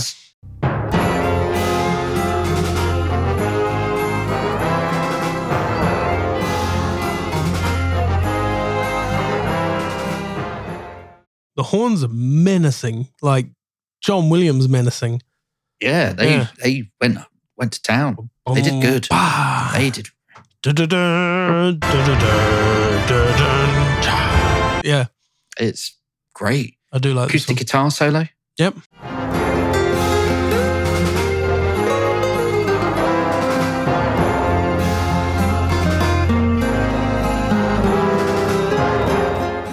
And a fairly tasteful acoustic guitar solo as well. Yeah, You know? it's not like you know just going to shred like I would on a normal guitar. an exactly. acoustic. It's well because it sounds like it's a classical guitar as well. So Oh, I think it's definitely steel string. is it? I have the feeling that you get that twang. I don't know. I think it's just a classical with a pick. Oh, maybe, maybe. I don't know. Yeah, it goes all this big, lovely stuff, and then just brings it all right back down again Hmm. to just the a 12 string piano, accordion, and a vocal. And then it just leaves it hanging just at the end. Hmm. And you Lovely. you forgot two things.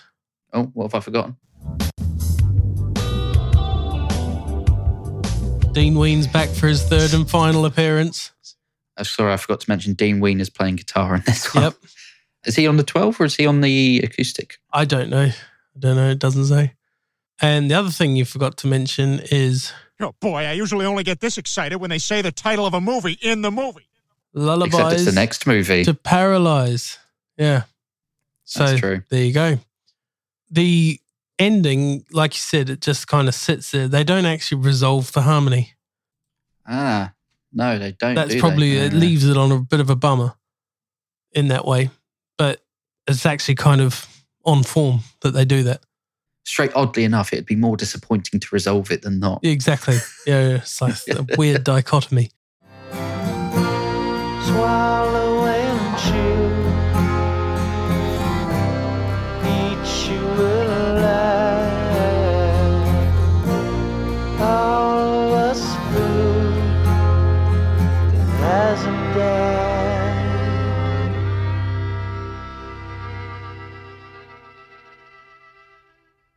All right. Well, that's that sees us through. We've we've kind of blasted through it, but um, I'm hungry and I want to eat. I'm very tired. Yeah. Okay, so let's let's crack on then. So, favorite song? I've got two, and they're very contrasting. Can you guess them? I'm gonna guess that they're the same as me. Mosquito and Millionaire. Yeah. yeah. Yeah. I've always liked the mosquito song. I, I had one of those early iPod shuffles because I couldn't afford an actual iPod. Yeah. And so I didn't actually know.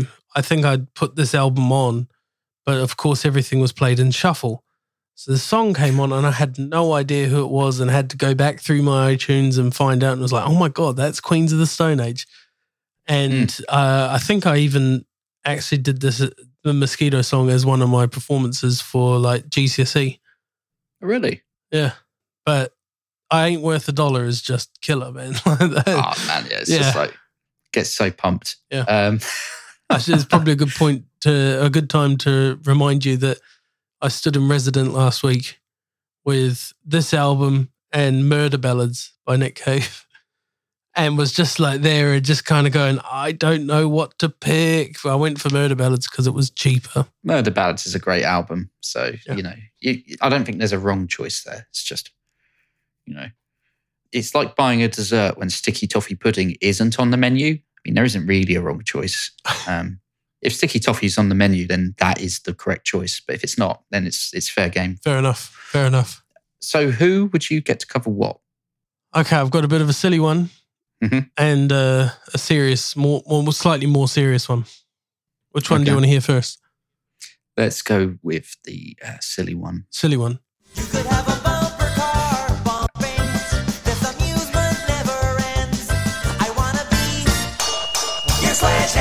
No, I think, uh, in all seriousness, not not necessarily in a polka, polka style, but I think um, Weird Al would do a good mosquito song. Okay. You know, it's like like he did with the um, of the Crash Test Dummies. You know, that kind of just folky-ish. I think he'd do it. I think he'd do it well. The other cover, because I was I wasn't sure. I mean, there was all sorts of temptation to go like, oh, Kyuss or the Foo Fighters or you know, Screaming Trees, but no one knows. Covered by the Arctic Monkeys. Okay. Now let me explain. No, no, okay. No, I, I think I can get this. Yep. Um, but do do explain. Okay. Do explain. I think I could get this, but do explain it anyway. Well, it's Yeah. not it's not just me, is it? There's people listening. Oh, okay, yeah. They might right. not get it. All right, I forget about them sometimes. They're not showing us much attention at the moment. Ingrate bastards. Yeah. Josh Homme Joshua Homme. produced Suck It and See, I think, which was their third album.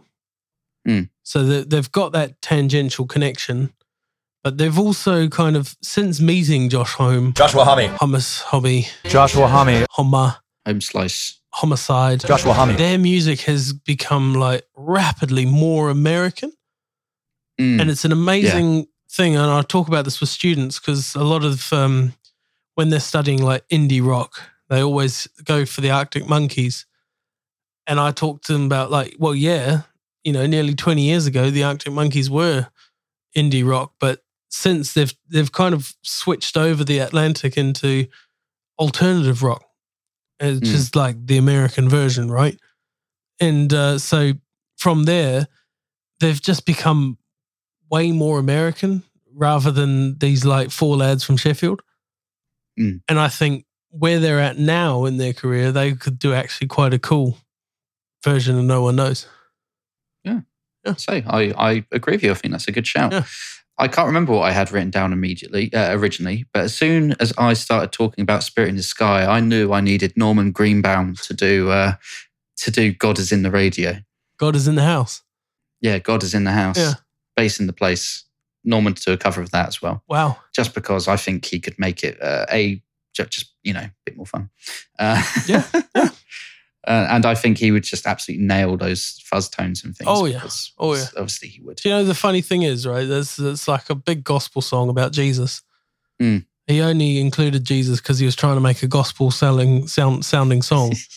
he didn't actually like believe any of the stuff he was talking about, apparently, I know. allegedly. Man knew how to sell records. But I Yeah. think that's what makes that song even more uncoverable because everybody takes it at face value or Mm. or or Sorry. face value, and um, you know the because because everybody sings it like earnestly about Jesus and going to heaven, whereas he's just like chucking it out there, going, "I'm selling out big time, knowing I'm going to hell for this."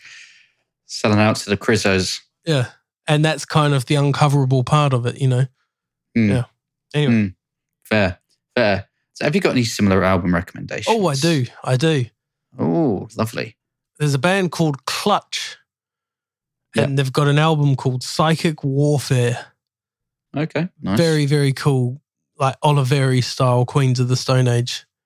I think you will really like the singer from Clutch if you haven't heard them. I think it might. Oh, X Ray Visions, right? Check out the song X Ray Visions just for pure bombast and crazy. I mean, the first line of lyrics alone is just amazing. I'm not. I'm not going to ruin it for you. I just I just know you'll have a good chuckle to yourself when you hear the first line of lyrics. You'll you'll kind of enjoy it for the bombast. Okay, I, have you got any others, or is that just is that your, your That, that's my one.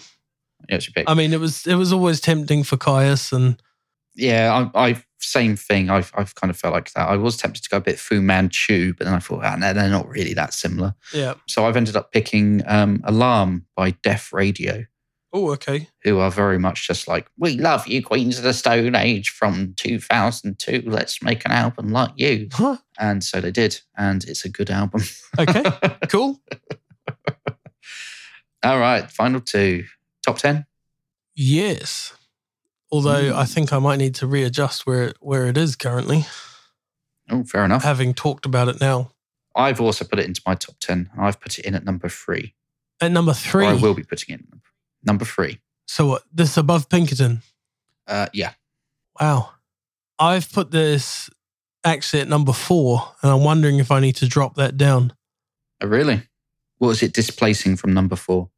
I can't remember what it kicks out. I think Oh no, it's not about what it kicks out. Oh. what was number four? um, number four was Sex and Food by UMO, Unknown, Unknown Mortal Orchestra. It's a good album. It is a good album. But I'm just wondering because because it has that lull, and you know, albums like Matador, Force Field, they didn't have that lull in the middle. But they didn't have the peaks. But they didn't have the peaks, and that's why I put it in at number four. And that's why I'm going to keep it at number four because of those the peaks, peaks. are worth the. yeah, I mean, it's once again, it's a lull comparatively. true. That's the thing to bear in mind. True. Yeah. Uh, fair enough. Right. Well, I think it's fairly obvious the answer to the next question, but I will ask: uh, Is Queens of the Stone Age's "Songs for the Deaf" a sound purchase? Not if you've got murder ballads for a couple of pounds cheaper in your other hand. but yes, yes, it's a it's a fantastic album, and Millionaire alone is like, yeah. If they didn't have the radio at the beginning, Millionaire would easily be in the conversation. Mm, absolutely. Mm. Absolutely. I'm with you on that one. And yeah, same here. Sound purchase. Go out and buy it now.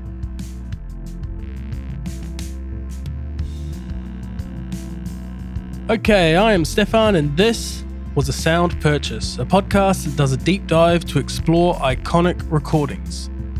This episode was proudly produced by Robbie Mortimer. You can show your appreciation for this episode when you like us, review us, share us, and subscribe to us. Each engagement makes this effort all the more worthwhile, and the best way to grow this podcast is by word of mouth. Support is appreciated. Check the show notes and up to date top 10s list and other musings at asoundpurchase.com. You can engage with us on social media under the handle Sound Purchase Pod.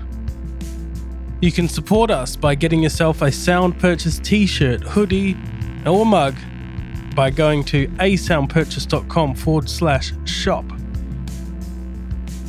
Other episodes of A Sound Purchase are available at all of your favorite podcast platforms why not subscribe to be a friend of the show, where you'll gain access to a hidden corridor of our website that contains exclusive blog posts, the Hall of Top Tens, special friends of the show merchandise options, and a series of bonus pods.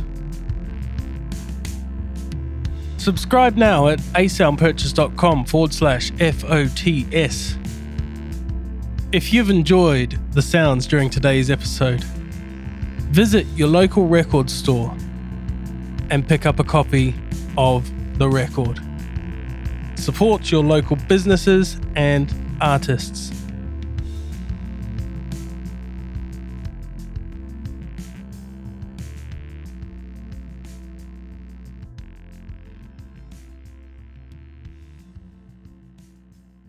You're listening to WANT, the High Desert Wonder Valley favorite radio station. It's been a good night. Dave Catching here. Not saying good night, just saying.